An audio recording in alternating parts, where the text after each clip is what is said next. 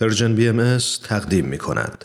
این برنامه کاری است از Persian BM هدف اصلی Persian BM ارائه اطلاعات صحیح و دقیق درباره اصول اعتقادی و باورهای آیین بهایی، رفع سوء تفاهمات موجود در مورد این آیین و تحکیم پایه های مهر و دوستی میان ایرانیان و فارسی زبانان سراسر جهان است.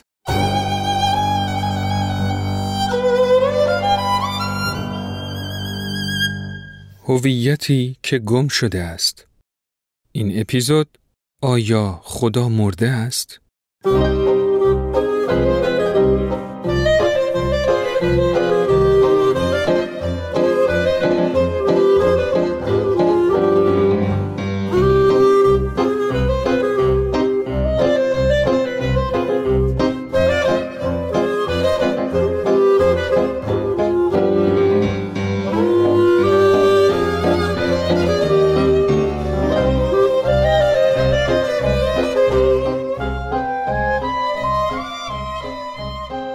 میدانی؟ ژرفترین اعتقاداتمان بالکل متزلزل شده است. همه چیز بر هم ریخته است. روزی خدا نشناسیم و دین و پیغمبر را به هیچ هم نمی‌دانیم و روز دیگر بر سر یک باور خرافی با دنیا سر جنگ داریم. گاه منشأ مشکلات را نه تنها سردمداران دینی بلکه خود اصل وجود دین می‌دانیم. و گاه هم برای حد حرمت به یک شخص مقدس در دینمان جز سیاهی چیزی نمی بینیم. خلاصه که هر روز به رنگی هستیم. در این آشفت بازار هم دعوای دینداران و شکاکان بس کهنه و فرسایشی شده است. ایران جانم بیا یک بار برای همیشه این بحث نابخردانه را کنار بگذاریم. داستان ساده است. دینداران سنتی دل در گرو کارساز بودن دین بستند و هر آنچه دین و الهیات می‌دانند را اصل مسلم و غیر قابل تغییر می‌دانند. شکاکان هم وقتی آنچه را به عنوان الهیات و روحانیت به آنها عرضه می شود غیر علمی و با منطقی سست می یابند خط بطلان بر کارایی دین می کشند. آخر هیچ کدامشان ماهیت حقیقی دین را درک نکرده اند و چون ندیدند حقیقت ره افسانه زدند. تازه این دعوا در دیار ما بسی بغرنجتر است. در ممالک پیشرفته کنون سالیان درازی است که طرفین دعوا از حقوق یکسانی برخوردارند و شاید امیدی به پیدایش یک فهم مشترک و عمیق باشد. ولی آنجا یک طرف دعوا گرزی گران آماده کوفتن بر سر هر مخالفی را در دست دارد. با خود نگندیشی که به خاطر وجود یک حکومت مذهبی چنین می‌گویم. آن هم بخشی از ماجراست. ولی زخمهای ما بزرگتر، عمیقتر و عفونیتر است. در ضمن از این گفته ها مقصودم این نیست که من ماهیت حقیقی دین را فهمیدم و دیگران نه. قبلتر هم گفته بودم. من دچار تناقضم. در رابطه با بسیاری از موضوعات نظرات متناقضی به ذهنم می آید و گاه متناقض هم عمل می کنم. در رابطه با دین هم همین گونه است. یک روز تحت تأثیر فلانی هستم و یک روز پیرو نظریات بهمانی. وقتی ایمان راسخ دارم و زمانی شک و شبهه تک تک ارکان وجودم را فرا می گیرد. دلم گفتگو می خواهد. دلم فضای آزاد می خواهد که حرف بزنم. آنچه را که در دل دارم بگویم و آنچه را که دیگران در دلشان است بشنوم. آنقدر بگویم و بشنوم و به آرامش برسم. بگذار کمی از داروین بگویم و اطاله کلام نکنم. از چارلز داروین عزیز. می‌گویند که ابتدا قرار بود روحانی انگلیکن بشود. اما رفته رفته اعتقاداتش را از دست داد و به قول خودش علا رغم میل باطنیش ناباوری بر او غلبه کرد. او در اواخر عمرش در نامه ای به یکی از دوستانش خود را آگنوستیک یا ندانمگرا می نامد.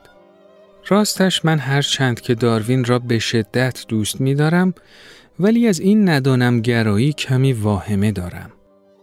حقیقتش را بخواهی دنبال دینی هستم که به مقتضای امروزمان باشد. با علم روز دنیا همراه باشد.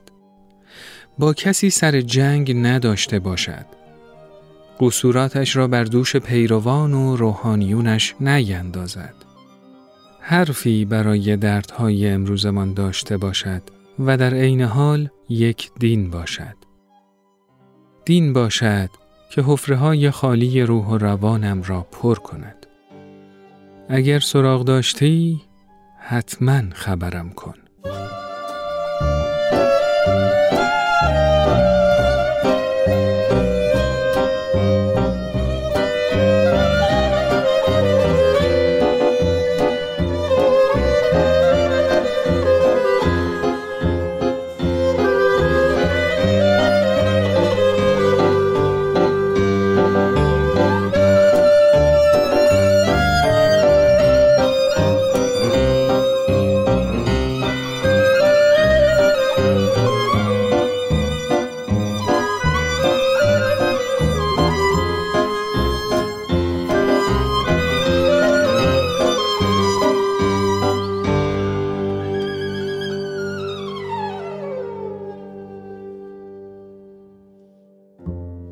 من سهیل مهاجری به همراه فرانک شبیریان از Persian BM با شما هستیم. در ادامه از شما دعوت می کنیم به قسمت هایی از کتاب انسان خداگونه نوشته یووال نو هراری گوش دهید.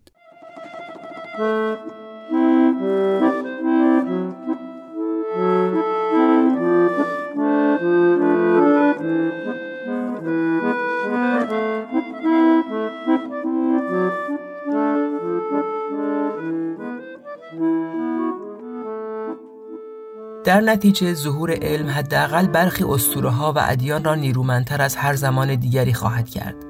برای درک این مطلب و رویارو شدن با چالش های قرن 21 باید با یکی از تکراری ترین سوالات روبرو شویم. علم نوین چه موضعی نسبت به دین می‌گیرد؟ به نظر می آید که آنچه که می توان درباره این سوال گفت تا کنون میلیون ها بار گفته شده است. اما علم و دین عملا مثل یک زن و شوهر هستند که علا رغم بهرهگیری از مشاوره زناشویی طی 500 سال هنوز یکدیگر را نمی‌شناسند. آقا هنوز خواب سیندرلا را می‌بیند و خانم هم هنوز به دنبال فرد مناسب میگردد و همزمان در مورد اینکه نوبت کدامشان است تا زباله ها را بیرون ببرد با هم دعوا می‌کنند.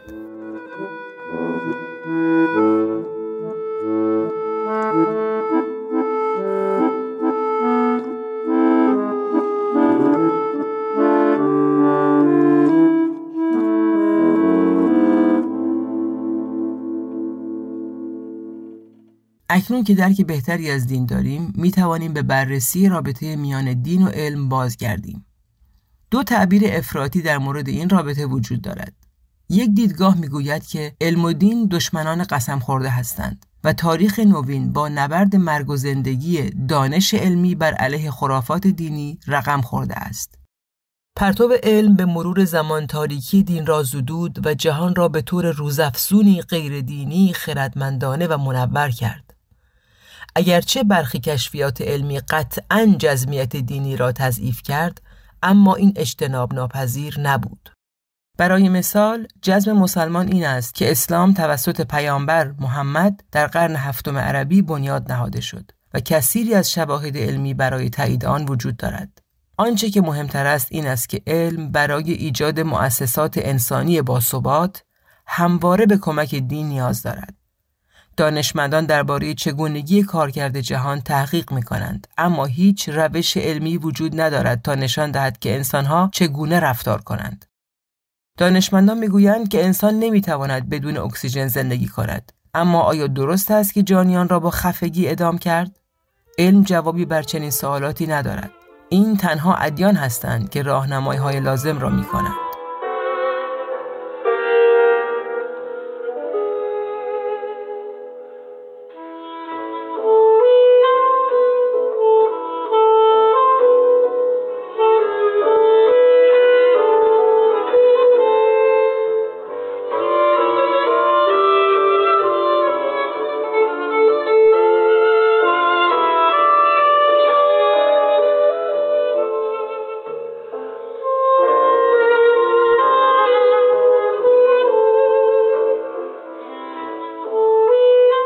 در ادامه شما به قسمتهایی از کتاب دریای ایمان نوشته دان کیوپیت گوش خواهید داد. این کتاب رو حسن کامشاد به فارسی ترجمه کرده.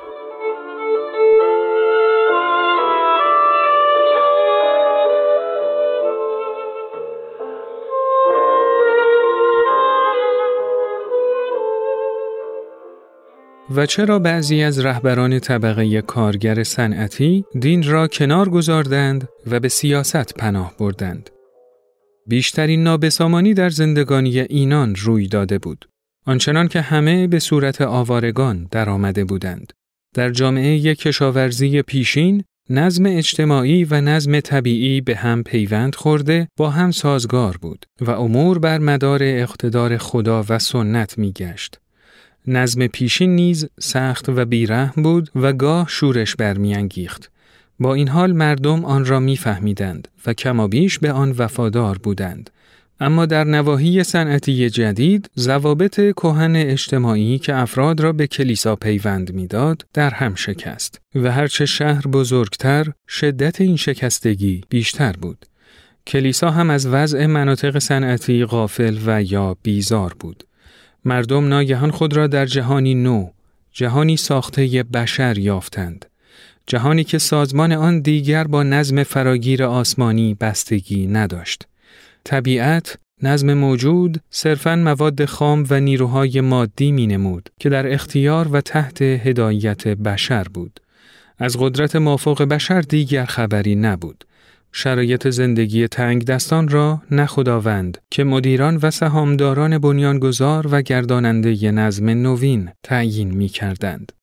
جستجوی سنتی دین برای رستن از چنگ شر و بدی بایست از نو تدوین می شد. این تلاش کم کم به شکل مبارزه سیاسی برای براندازی سرمایهداری و بنا نهادن اجتماعی دادگستر بر روی زمین درآمد.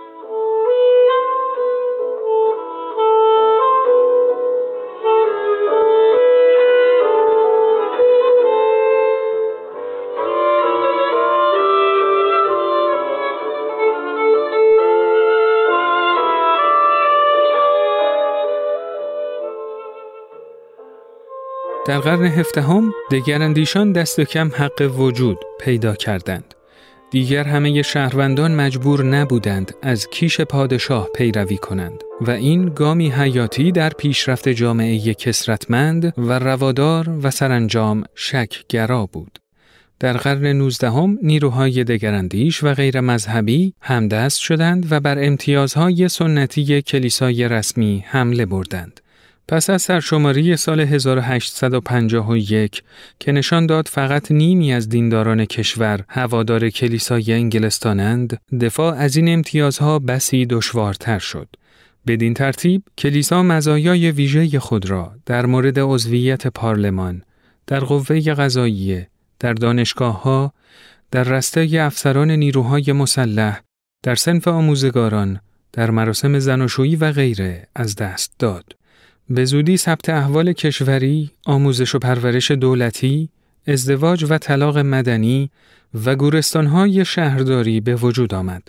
جبهه غیر مذهبی در واقع در تمامی زمینه ها برابری به دست آورد و این فرایند در قرن بیستم از این هم پیشتر رفته و حوزه دنیوی آنقدر اعتماد اخلاقی یافت که حتی وظایف کشیشی کشیشان را از آنان گرفت و به نقش رهبری آنها در جوامع محلی و الهام بخشی آنها در فعالیت‌های نیکوکاری و نوع دوستی نیز پایان داده شد.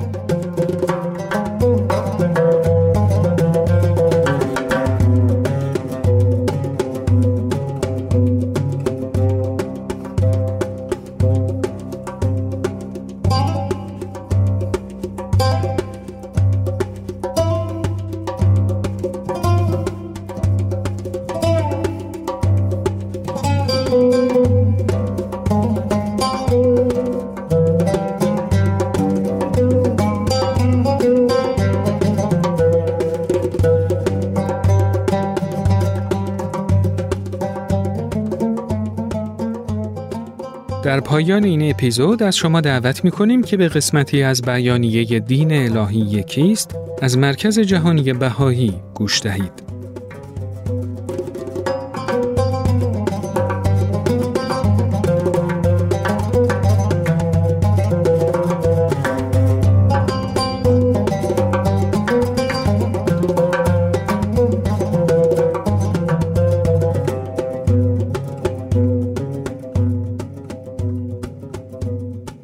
اوایل قرن بیستم تعبیری مادهگرا از عالم هستی آنچنان در قلوب و افکار رسوخ کرده بود که گویی در جهت دادن به جامعه باور رایج جهانی شده بود. در این جریان تلطیف طبیعت انسان از مسیری که هزاران سال میپیموده است جبران منحرف گردید. در نظر بسیاری از اهل غرب چنین می نمود که مرجعیت الهی که تا آن زمان علا رغم تفاسیر ضد و نقیز از ماهیت آن منبع اصلی راهنمایی و هدایت بود منعدم شده و از میان رفته است. فرد تا حد زیادی به حال خود رها شده بود تا به هر شکلی که معتقد بود زندگیش با دنیایی ورای عالم مادی مربوط می شود عمل نماید. ولی جامعه کلا در جهت قطع وابستگی خود از مفهوم عالمی برتر که در بهترین وجه یک افسانه و در بدترین وجه یک عامل مخدر و در هر حال مانعی در راه پیشرفت تلقی می گردید با اطمینانی روزافزون به جلو می رفت. بشریت سرنوشتش را در دست خود گرفته بود. به مردم چنین القا می شد که انسان همه مسائل اساسی مربوط به اداره امور جامعه و توسعه و پیشرفت را از طریق آزمایش و گفتمان اقلانی حل کرده است. این موضع فکری با این پیشفرض تقویت می شد که مجموعی ارزشها، آرمانها و ضوابطی که در طی قرون و اثار شکل گرفته بود، حال به نحو قابل اطمینانی تثبیت شده و به صورت جزئی از اجزای طبیعت انسان درآمده است و فقط می بایستی به وسیله تعلیم و تربیت اصلاح و از طریق قانونگذاری تقویت شود. رهاورد اخلاقی گذشته صرفا این بود بشر به میراسی بطلان ناپذیر دست یافته و دیگر نیازی به دخالت دین ندارد. البته افراد، گروه ها و حتی ملت های نافرمان همچنان تهدیدی برای نظم اجتماعی خواهند بود و میبایستی اصلاح شوند. مدنیت جهانی که تمامی نیروهای تاریخ بشریت را برای دست یافتن به آن هدایت کرده است، با الهام از برداشت های غیردینی از عالم هستی به نحو مقاومت ناپذیری در حال نوز گرفتن است. سعادت مردم نتیجه طبیعی بهداشت بهتر، تغذیه بهتر، آموزش بهتر و شرایط زندگی بهتر خواهد بود و دسترسی به این خواستهای مسلما دلپذیر برای جامعه‌ای که هم خود را مجدانه به جستجوی آنها معطوف داشته بود اکنون امکان پذیر می نمود.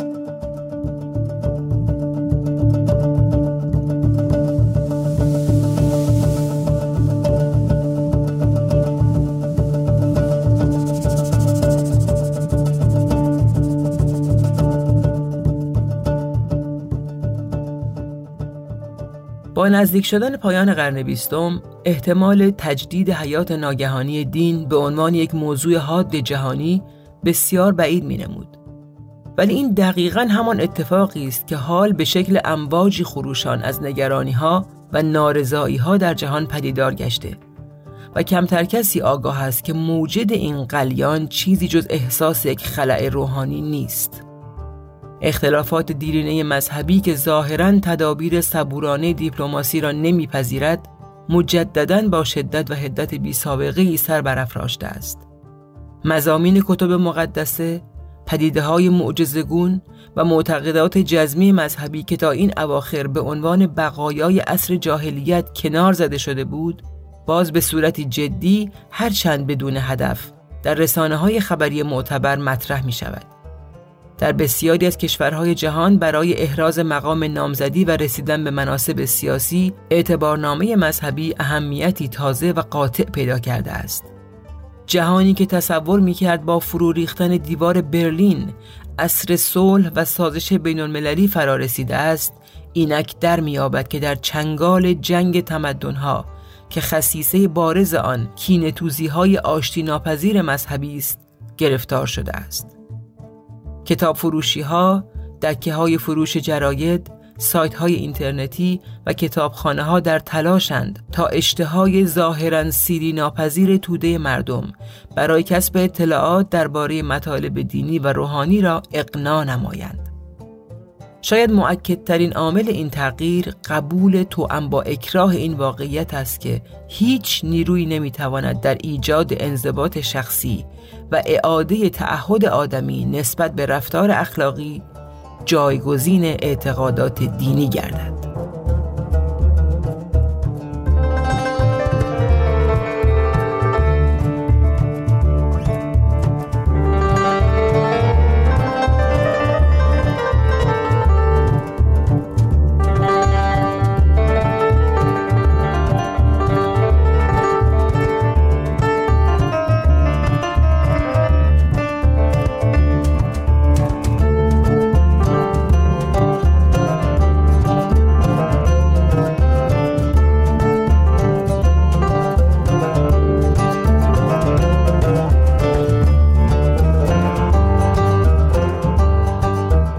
همراهان عزیز این اپیزود از هویتی که گم شده است به پایان رسید. من سهیل مهاجری به همراه فرانک شبیریان و دیگر همکارانم در رسانه Persian BM میزبان شما بودیم. موسیقی به کار گرفته شده در این اپیزود از آلبوم رهگذر اثر Tony Overwater بود. تا اپیزود بعد خدا نگهدار.